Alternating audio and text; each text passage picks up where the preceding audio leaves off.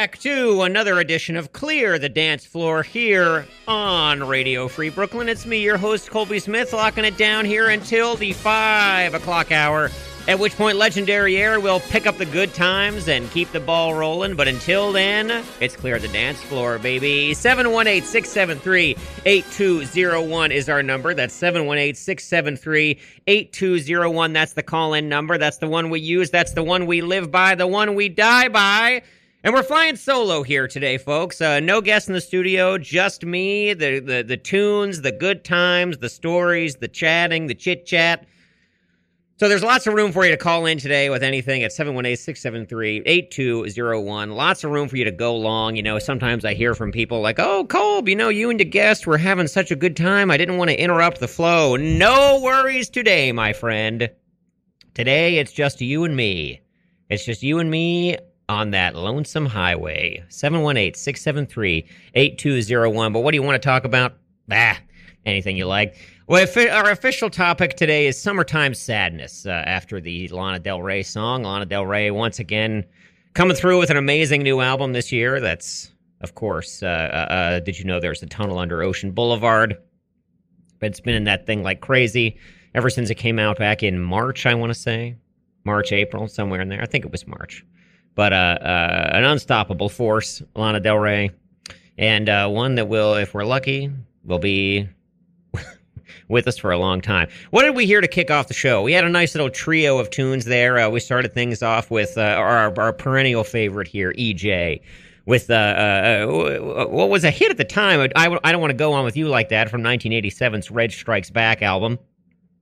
Billed as the big comeback album at the time. Not really sure if that was the case. It's kind of been forgotten about now. I mean, that was a, that was a charted hit. Was continued to be a, a hallmark uh, uh, of the live shows for many years after that. Uh, last played live in the year two thousand for the one night only concerts at Madison Square Garden, and uh, uh, really hoped that on this farewell tour these last couple of years we, we'd uh, we'd see him dig it out, because uh, that's just such a one. That's a really fun song, and one that really lets him cut loose on the keys. Really lets him cut loose on the keys, but alas, uh, uh, the Farewell Yellow Brick Road tour wrapped up this year, and uh, we didn't see it. Didn't see it. Missed opportunity, Elton. That's my note on that, but that's how we kicked off the show. We went straight into Barracuda by John Cale, perhaps his uh, most well-known solo cut outside of the Velvet Underground material. And I believe it was last night, maybe it was Friday night, I think it was last night, that John Cale played the uh, the final Celebrate Brooklyn concert of the summer. Uh, one of the free shows at the Prospect Park Bandshell. They have an eighty-year-old John Cale just up there, just going at it. Set list looks amazing. Jealous to all those who were there. Uh, could not make it myself, but seemed like an amazing time. John Cale still doing it, still doing it, still out there paving the way for the rest of us. We heard Barracuda, and then we went right into Prince of Peace by Leon Russell, uh, uh, uh, one of my favorites, one of my favorite songs of his. Uh, Leon Russell, I'm just about all the way through the the new biography of Leon Russell that came out this year by Bill Janowitz. Uh, it's called the, uh, Leon Russell, The Master of Space and Time's Journey Through, you know, Rock and Roll Journey, whatever, I forget. Point is, it's a big, thick volume. It's like six hundred so pages. Uh, uh, really, really goes in on an, on uh, an amazing career, and we're gonna we're gonna we're in the process of trying to get Bill on the show, so maybe we'll go into this later on. But uh, there there's just there's so much in that book about the L A session scene in the nineteen sixties. You know, Leon Russell's a guy who played on all these Beach Boys records, all these Phil Spector albums, all these different people. And in, that that could have been a book on its own. In fact, I mean, that's a huge chunk of the beginning. Is just uh, all these stories about him in the studio with all these different people and how he was able to really elevate these recordings and what his skills as an arranger are, were, whatever. And then it goes into his solo career all through the seventies of just being this, you know, these first couple years of the seventies, this first string of albums. And that was from the first one, by the way. Prince of Peace is on this uh, first solo album as a solo artist. Into Leon Russell and the Shelter People, into Carney, Leon Live, all this stuff.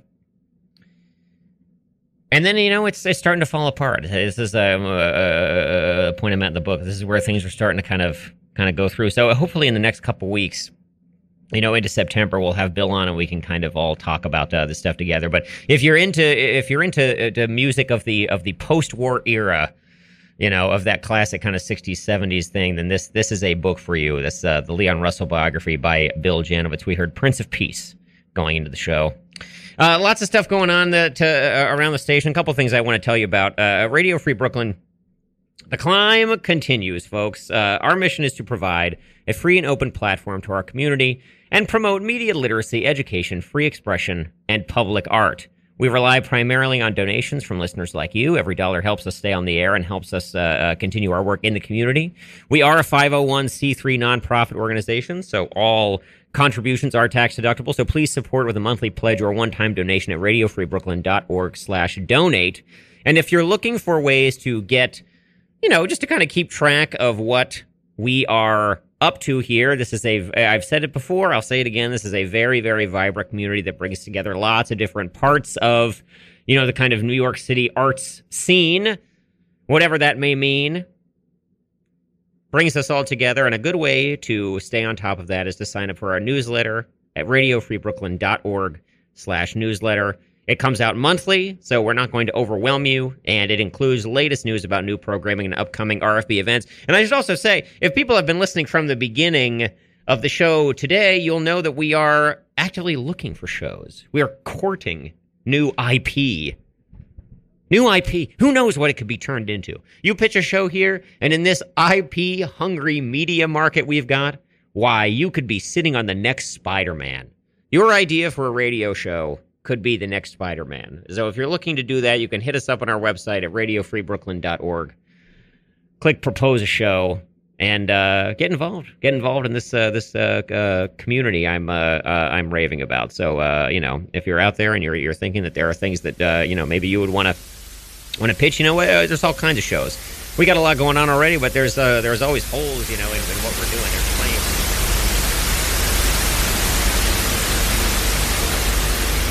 do a cooking show. You know, maybe you want to do a cooking show. Maybe you want to be like a little uh, little Anthony Bourdain out there.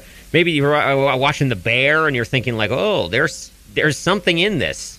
There's something in this that I'm responding to. You know, talking about cooking, talking about ingredients, talking about sourcing ingredients. The Baldor truck rolling up with tomatoes.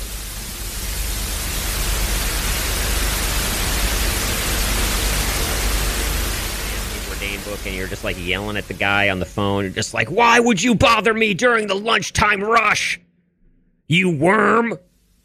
I was yelling at people on the phone in that book.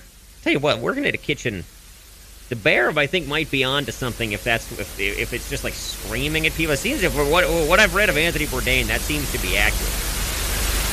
I wouldn't say it's something that I really but spend my waking hours doing is just like uh, listening to these people yell at each other and scream about how they suck and, and they can't cook and like all this.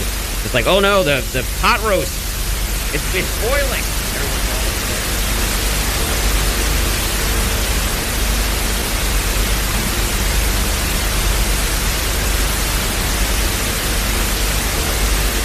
all over there. And then his brother is dead or something. He's like sad because his brother is dead. I mean, look, anybody would be sad for that, but I, I, I don't know. I just, I, I feel like I need more. I need more from The Bear. So notes for The Bear, I need a little more. All these shows are like a half hour, but they're serious. Like Girls was like this. It's like, oh, you're just kind of scratching the surface on this thing. I wish you would really, like, go long on this. You know what I mean? Like, kind of dive in.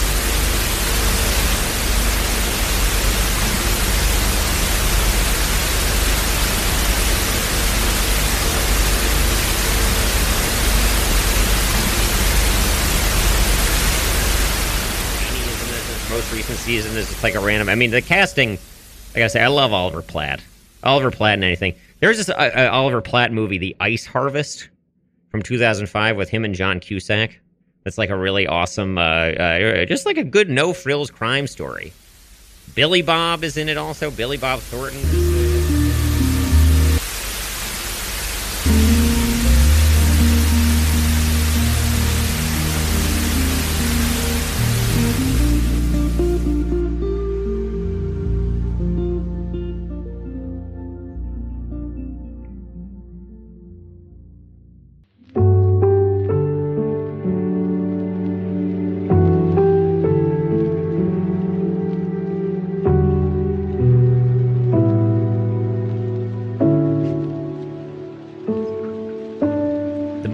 ever had at the movies was going to, of all places, the Museum of Modern Art to see, of all things, The Spy Who Loved Me, the nineteen seventy-seven Roger Moore James Bond adventure that is largely credited with breathing some much-needed life into a franchise that had stagnated commercially ever since Sean Connery strapped on the Walther P B K for almost the final time in nineteen seventy-one with Diamonds Are Forever. It was twenty twelve, and the museum spent the month of October screening every entry in the Bond series as a way to both anticipate the release of Skyfall in November and celebrate the fiftieth anniversary of our hero's first appearance on the big screen. True to MoMA's form, the lion's share of the screenings took place at odd hours of the afternoon, Thunderball at one p.m., For Your Eyes Only at three thirty, but they reserved a select few for those primetime slots at seven and eight. The Spy Who Loved Me was among them. Until that point, I hadn't considered Spy among my favorites at all, and I didn't think Roger Moore was really all that good in it. For my money, his best Bond flick is nineteen eighty-three's Octopussy, an unfortunate name for one of the series' most sure-handed and suspenseful entries, in which the central romance is between Moore and the relatively age-appropriate Maude Adams. But Spy had spectacle on its side. The iconic ski jump, the Carly Simon title song, the pyramid sequence, the climactic shootout aboard Stromberg's underwater base, they all ought to make for a good time at the movies, I thought. Plus, I was eager to spend the night out of my apartment, my first New York roommates decidedly not working out. When I arrived at MoMA that night, I was delighted to learn the movie would play on a thirty-five millimeter film print in the museum's largest screening room, the Roy and Niuta Titus Theater one, a four hundred seater with a big old screen. I was even more delighted to find that the theater was packed. I got there very close to showtime and had to hold my backpack above my head like a foot, shul- a foot soldier keeping his rifle dry while fording a river, just to squeeze into a center row in the back. The lights went down, and from the moment Moore walked across the screen in Bond's trademark gun barrel sequence, it was all over. Every lame one-liner landed, the swell of only half-ironic laughter enveloping the room. It's my main memory of that night, how loud it was. The crowd reacting as if trying to bring their favorite band back to the stage for an encore. I've never seen an audience more locked into a movie in my life. Nights like this, the communal experience of movie image-based art, are much, this, very much the subject of Goodbye, Dragon Inn, the film critic Nick Pinkerton's new book about the two thousand three film of the same name by Taiwanese director Tsai Ming-liang. The movie Goodbye, Dragon Inn follows a handful of characters who attend a screening of Dragon Inn, a Taiwanese sword-fighting classic from nineteen sixty-seven, at an old single-screen cinema in Taipei on its last night of business. These characters include a projectionist who wears a metal brace on her leg, a Japanese tourist unsuccessfully cruising for sex, and Jun Shi and Mo Ten, two of the actors from the original Dragon Inn, who appear as themselves. In Pinkerton's deft hands, this movie becomes the primary case for why the physical movie theater provides a life experience that streaming at home could never replicate. Namely, when you're at home, you are, by definition, not partaking in the life of the street, something in which the cinema is inexorably bound up. Pinkerton himself is a tried and true journeyman of the film criticism trade. His writing appeared in the first ever issue of Reverse Shot and has been published in places like Film Comment, Art Forum, Book Forum, Sight and Sound, and many others since then. He's something of a beloved figure on, if you'll pardon me, film Twitter. His lengthy posts somehow conveying all the nuance and the good humor we're told has disappeared from the site entirely. His Substack, Employee Picks, is free to read, but subscribers still flock to the paid subscriptions, throwing in their five dollars a month just because they dig his stuff. It's hard to blame them. His March entry, Collect Them All, was a tremendously thoughtful and companionable read on, among other things, the value of physical media and the phenomenon of collecting, and the zine project he promised to paid subscribers has blossomed into a kind of literary magazine all its own. He's cultivated a sense of D I Y fun around his readership, making it seem like a fun club to be a part of. What I find particularly magnetic about Pinkerton's work, and I'm including his online presence under the work umbrella, is that it feels as though he's the most in touch with what we might call the punk soul of moviegoing. There is in the popular consciousness a certain snootiness to cinephilia, a cerebral self-congratulation for, say, making it through a French art film that is antithetical to Pinkerton's more visceral appreciation of the form. In his writing, he manages to bring even the highest-minded works of, like, say, a mostly dialogueless, unstreamable Taiwanese feature from a filmmaker who now largely operates in the art gallery and rarely in, rarely in the cinema anymore, back down to earth, wresting them away from the confines of the academy and delivering them back to the people. He neatly articulates this endeavor in Goodbye, Dragon Inn, during one of the many passages in which he finds himself in conversation with an essay by Kent Jones, formerly the top programmer for film at Lincoln Center. In twenty sixteen, Jones wrote about the marginalization of cinema for Film Comment, in which he argued, "The conditions of the art form as we've known it and come to love it are dying. But there will be no death of cinema. Rather, it is in the process of being culturally marginalized, which means that it is assuming a proud place alongside poetry, dance, and concert music. Pinkerton's retort, quote, I confess I find the prospect more depressing than liberating, as one who as a young man gravitated towards cinema rather than poetry, dance, or concert music because it seemed both remote from official school culture and accessible to regular punters in a way those things did not. Or at least that's how I've come to explain it to myself after the, after the fact, end quote. The quote brings to mind Pauline Kael's criticism of David Edelstein, now the chief film critic for New York Magazine, as reported in, twenty, in James Wolcott's twenty eleven memoir, Lucking Out. Quote, all that boring intelligence, end quote. This refreshing rejection of official school culture animates Pinkerton's work overall, and it qualifies him exceptionally to articulate the value of the movie house and its connection to the gloriously to the glorious truances of urban life, a feat he accomplishes so expertly in Goodbye, Dragon Inn that I can't help but include the lengthiest block quote of my career. For Psy, there is a tangible connection between the old-style cinema and interpersonal communication. The single-screen cinema of the sort Psy grew up inside is a physical manifestation and memento of a more unified communal pop culture, or monoculture, that by the turn of the century had effectively ceased to exist. It offered a single option, in many cases servicing a contiguous neighborhood in the manner of a local grocer or hairdresser or noodle shop, and so people who lived together would enter the cinema to have the same dream together, the quality of that dream or lack thereof arbitrarily determined by the negotiations between distributor and exhibitor. The multiplex, a phenomenon in many cases concomitant to increasing suburban sprawl, was one step toward the fragmentation of the audience and a separation of the cinema from the life of the street.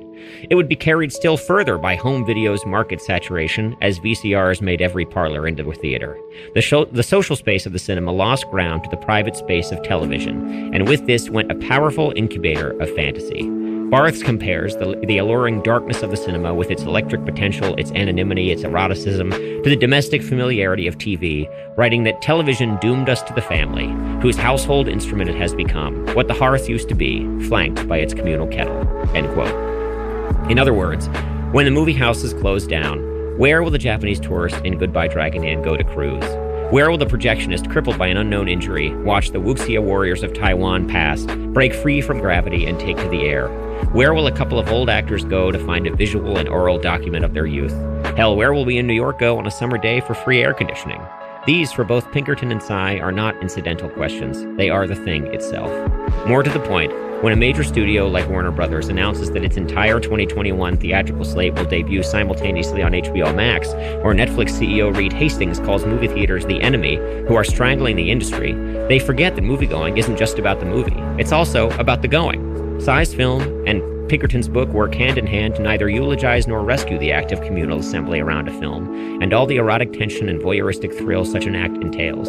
Rather, they serve to recognize it for the cultural, social, and ultimately personal value it provides. Each is up to the job.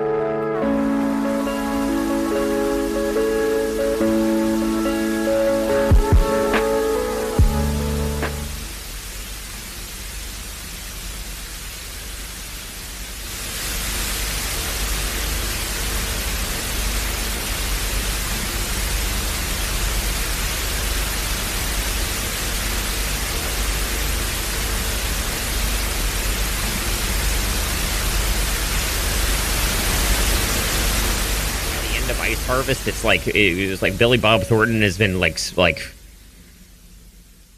disposed of. I get what was like what what what would the word be? Basically, John Cusack and Oliver Platt like sail off in the sunset together. Except it's nighttime and it's like they're driving an ice plane.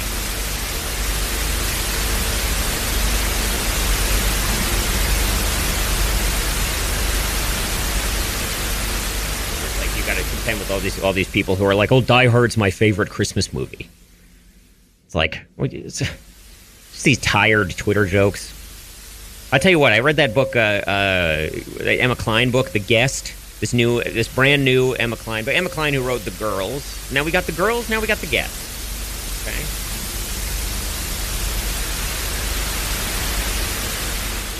There's like three good lines in the thing. And one of them is like, the narrator. So like the premise of the book is that uh, uh, you've got this woman... This young woman who is like dating this older man in, uh, in the Hamptons uh, out here in New York. House. So she's staying at his house for the weekend, but they get in this fight, and then she has to kind of like go, like, you know, survive on her wits alone. She has like her phone keeps dying and all this, so she has to like ingratiate herself into these other groups of people, and so basically she like links up with this like group of young friends, you know, who like are all out. It's like a, this huge group that all like rented a beach house for the weekend, and she like notices that all of their jokes are like from videos or from like YouTube or Twitter or like The Office or something. She doesn't say The Office, of course, because that's like too specific. And, like, that's what she said and like all this stuff, but she does like call out that like they're just laughing at stuff that they're not, like they're just repeating punchlines they've heard from elsewhere. And that has this kind of like weird social currency that's like, oh, look, we all know the same thing. It's like not even social. Like you see this stuff out there, you know, like you see you you see it. It's like people just make, making these references, these videos. Just like God, like you truly can't make a joke on your own, or you're like so desperate for a laugh.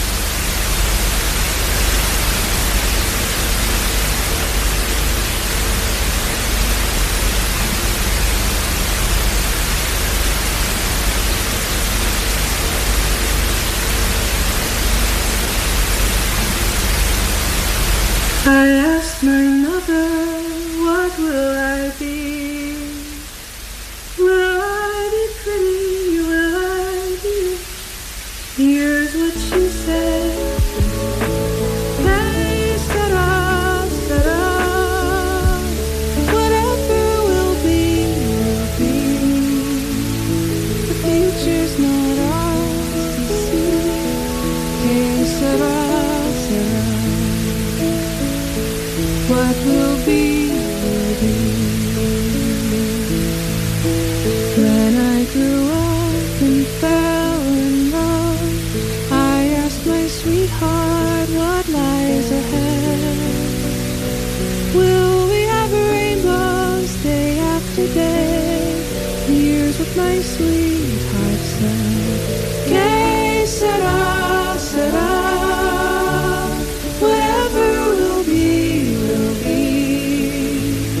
Future's not ours to see. Que sera, sera. What will be, will be. Now I have children of my own.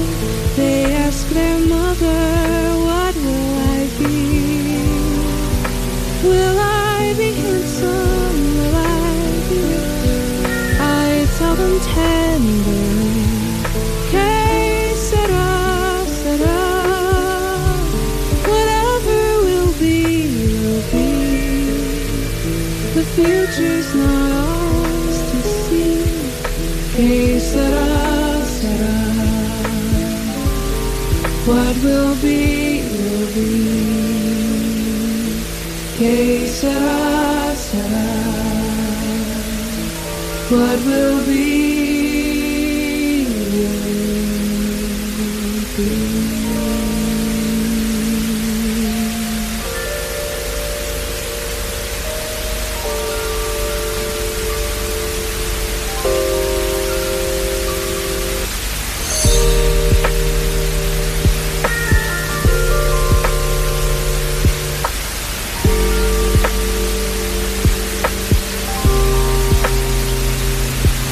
The realities of modern life make it and gives you high-quality daily nutrition. Your performance.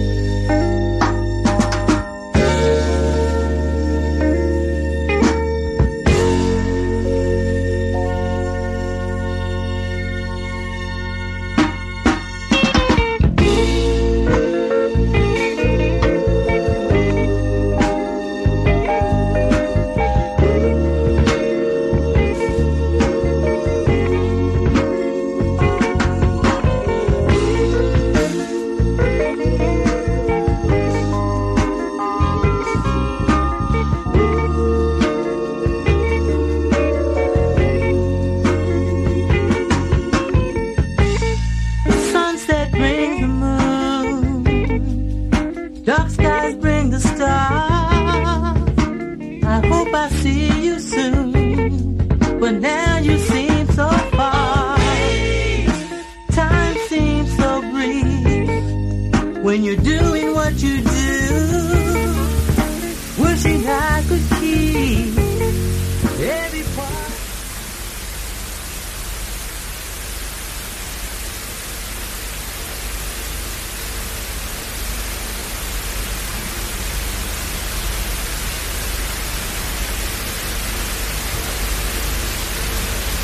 It took him a full fifty years, but this summer, Bruce Springsteen finally gave his critics the bullseye of their dreams.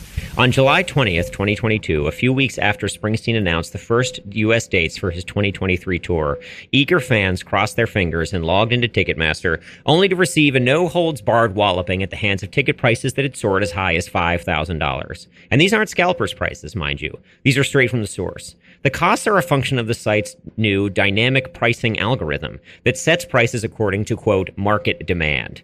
This strategy and its quite rightful outrage prompted coverage in trade publications and the mainstream press alike, and were no doubt accompanied by legions of smug "I told you so" texts from fran- from fans' friends who never bought Springsteen's hype, who found his salt-of-the-earth persona tough to swallow even before he sold his catalog to Sony for five hundred million bucks. But let's talk a little about market demand, that shadowy force that sent the uncapped ticket prices into the decent enough used car range.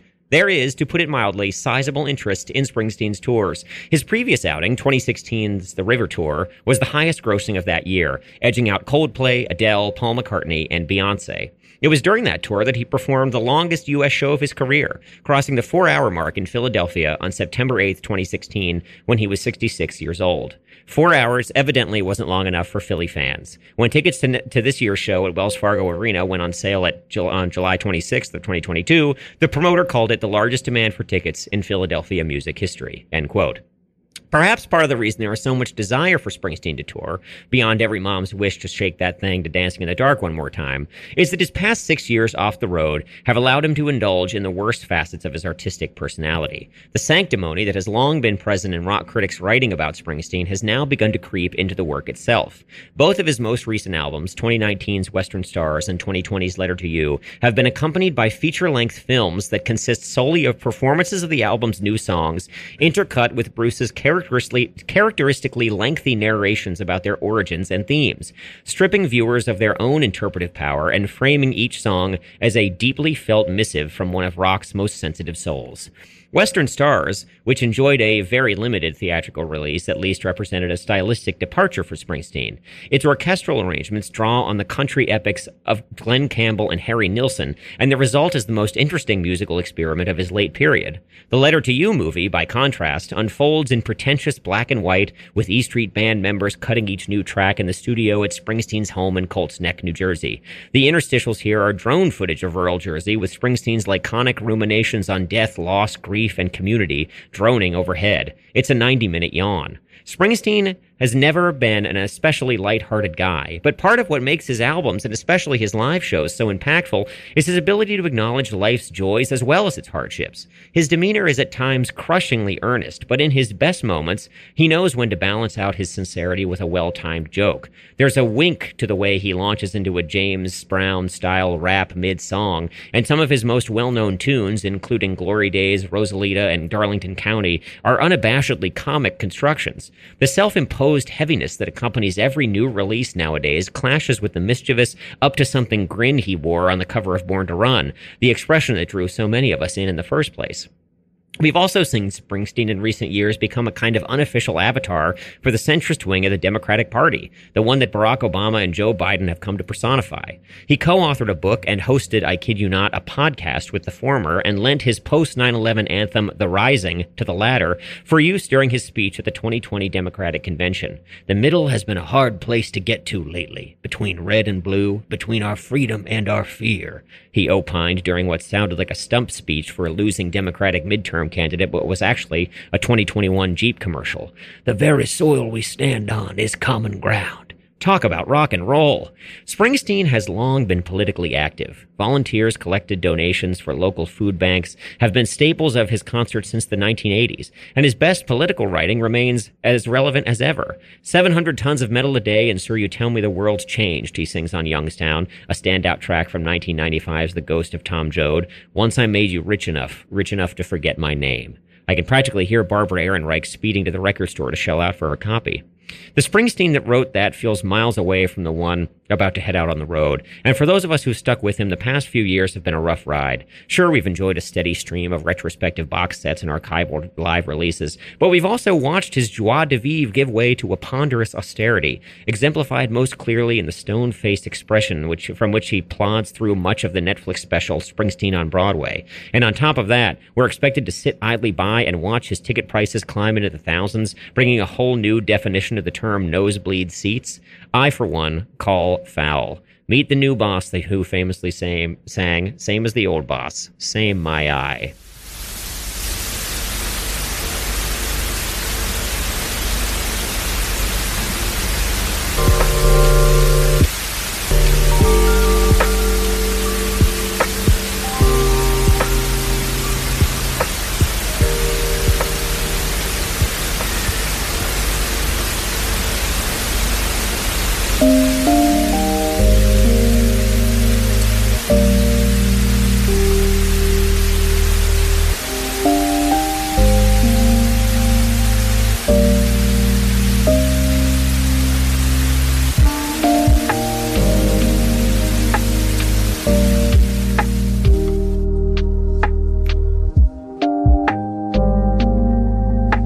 Death has not been kind to Norman Mailer. Since shucking off his mortal coil in two thousand seven, he and his reputation have been in a near constant state of denigration, all the way up to the recent news that a forthcoming collection of his political writings had run into trouble at Random House due to a young staffer's objections to the title of his essay, The White Negro. Naturally, this prompted yet another round in the endless debate over what to do with the work of authors whose careers are even the least bit objectionable. But as these arguments do, this one fizzled out before any decisive chord was struck. The only clear thread to emerge was that Mailer, often a far too easy target, had once again been trotted out for a fresh rake over the coals. The possible upside in Mailer not being around to defend himself is that the criticisms being leveled now are the same ones he heard when he was alive. His boorish behavior in the public sphere, his at times reprehensible actions in his private life, his willingness to slag off his contemporaries in print, his bumbling forays, however good-natured, into the sexual and racial discourse of the day. This is all old news, and he can no longer add new sins to his critics' items lists of, of, the, of his existing ones.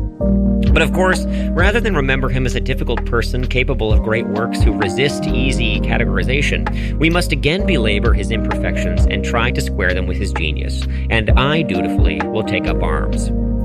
Among Mailer's most vocal defenders during his lifetime was, perhaps surprisingly, Joan Didion, whose saintly glow is about as far away from Mailer as one can get, at least in terms of the public perception.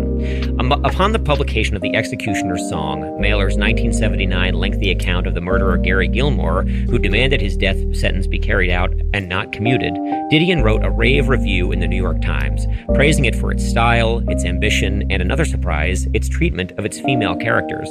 But what Didion really connects to in The Executioner's Song is its setting, Utah, the American West, the, quote, immense blue of a strong sky. She writes, the authentic Western voice, the voice heard in The Executioner's Song, is one heard often in life but only rarely in literature. The reason being that to truly know the West is to lack all will to write it down. The very subject of The Executioner's Song is that vast emptiness at the center of the Western experience, a nihilism antithetical not only to literature but to most other forms of human endeavor, a dread so close to zero that human voices fade out, trail off, like skywriting. In a world in which every road runs into the desert, or the interstate, or the Rocky Mountains, people develop a pretty precarious sense of their place in the larger scheme. End quote. Mailer grew up in Brooklyn, attended Harvard, made his name as a public victor, a public figure in New York, where he ran unsuccessfully for mayor in nineteen sixty-eight, and spent the last decades of his life at a modest beach house in Provincetown, Massachusetts.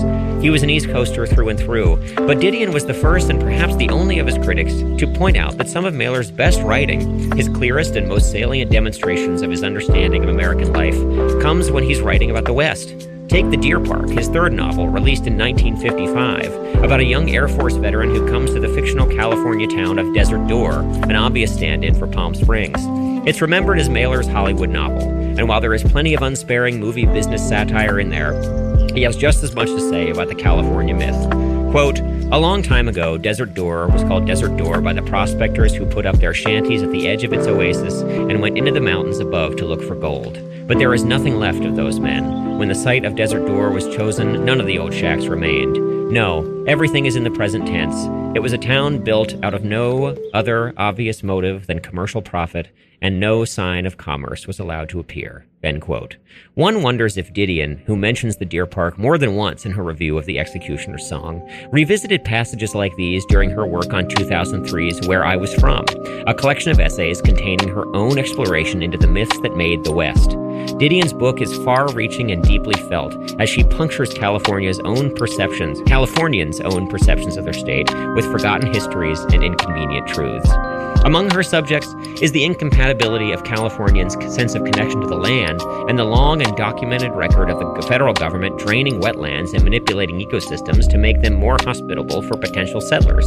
She's especially good on the federal subsidies for farmland, which itself became a kind of cheap commodity in the mid-nineteenth century. Quote, "Carrie McWilliams, in California, the Great Exception, remarked on the almost total absence of conventional rural life in California, which would have been, were it a country, the world's seventh largest agricultural producer." Quote, "Their relationship to the land is as casual as that of the migratory workers they employ. To live as farmers would have been, for the acquisitors of these operations, a bewilderingly alien concept, since their holdings were about something else altogether. They were temporary chips in the greater game of capital formation." End quote. In other words, what Mailer hit on, and Didion later expanded upon, was that California's proudest asset, its natural beauty, is in fact yet another cog in the capitalist machine to sell something, an engine, an engine by which to turn a profit. Both books contain the writer's deft observations of how systems of power, including business and government, manipulate the personal, and they each situate these conflicts in a specifically Western context. Reading the books side by side, the similarities they contain and the tensions they illuminate are striking. The West to them is about both beauty and desperation, oasis and desert, glamour and sleaze, freedom and imprisonment, all true at once and all acting on each other in a continuous tug of war. Threads like these are why, to my eyes, we can't fully write Mailer off as a dinosaur with nothing to say. His best writing could, like all other great works, help us better understand ourselves, our neighbors, and the world we're making. No wonder Joan was such a fan.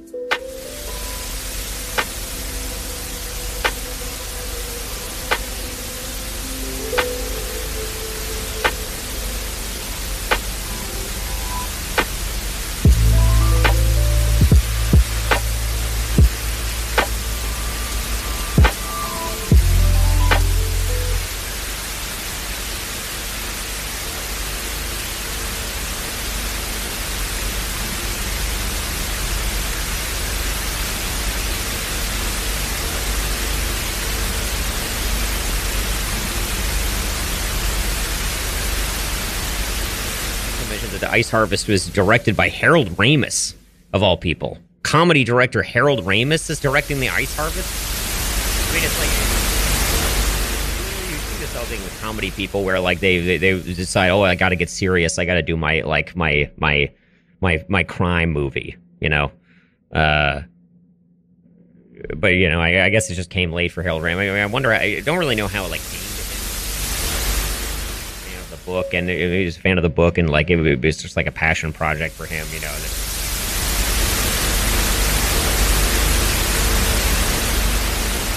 Harold Ramis offered a role to Bill Murray, uh, who did not return his calls. Bill Murray famously like does not have any representation. You just have to like have, uh, you know, like a number that you call. You call like his personal.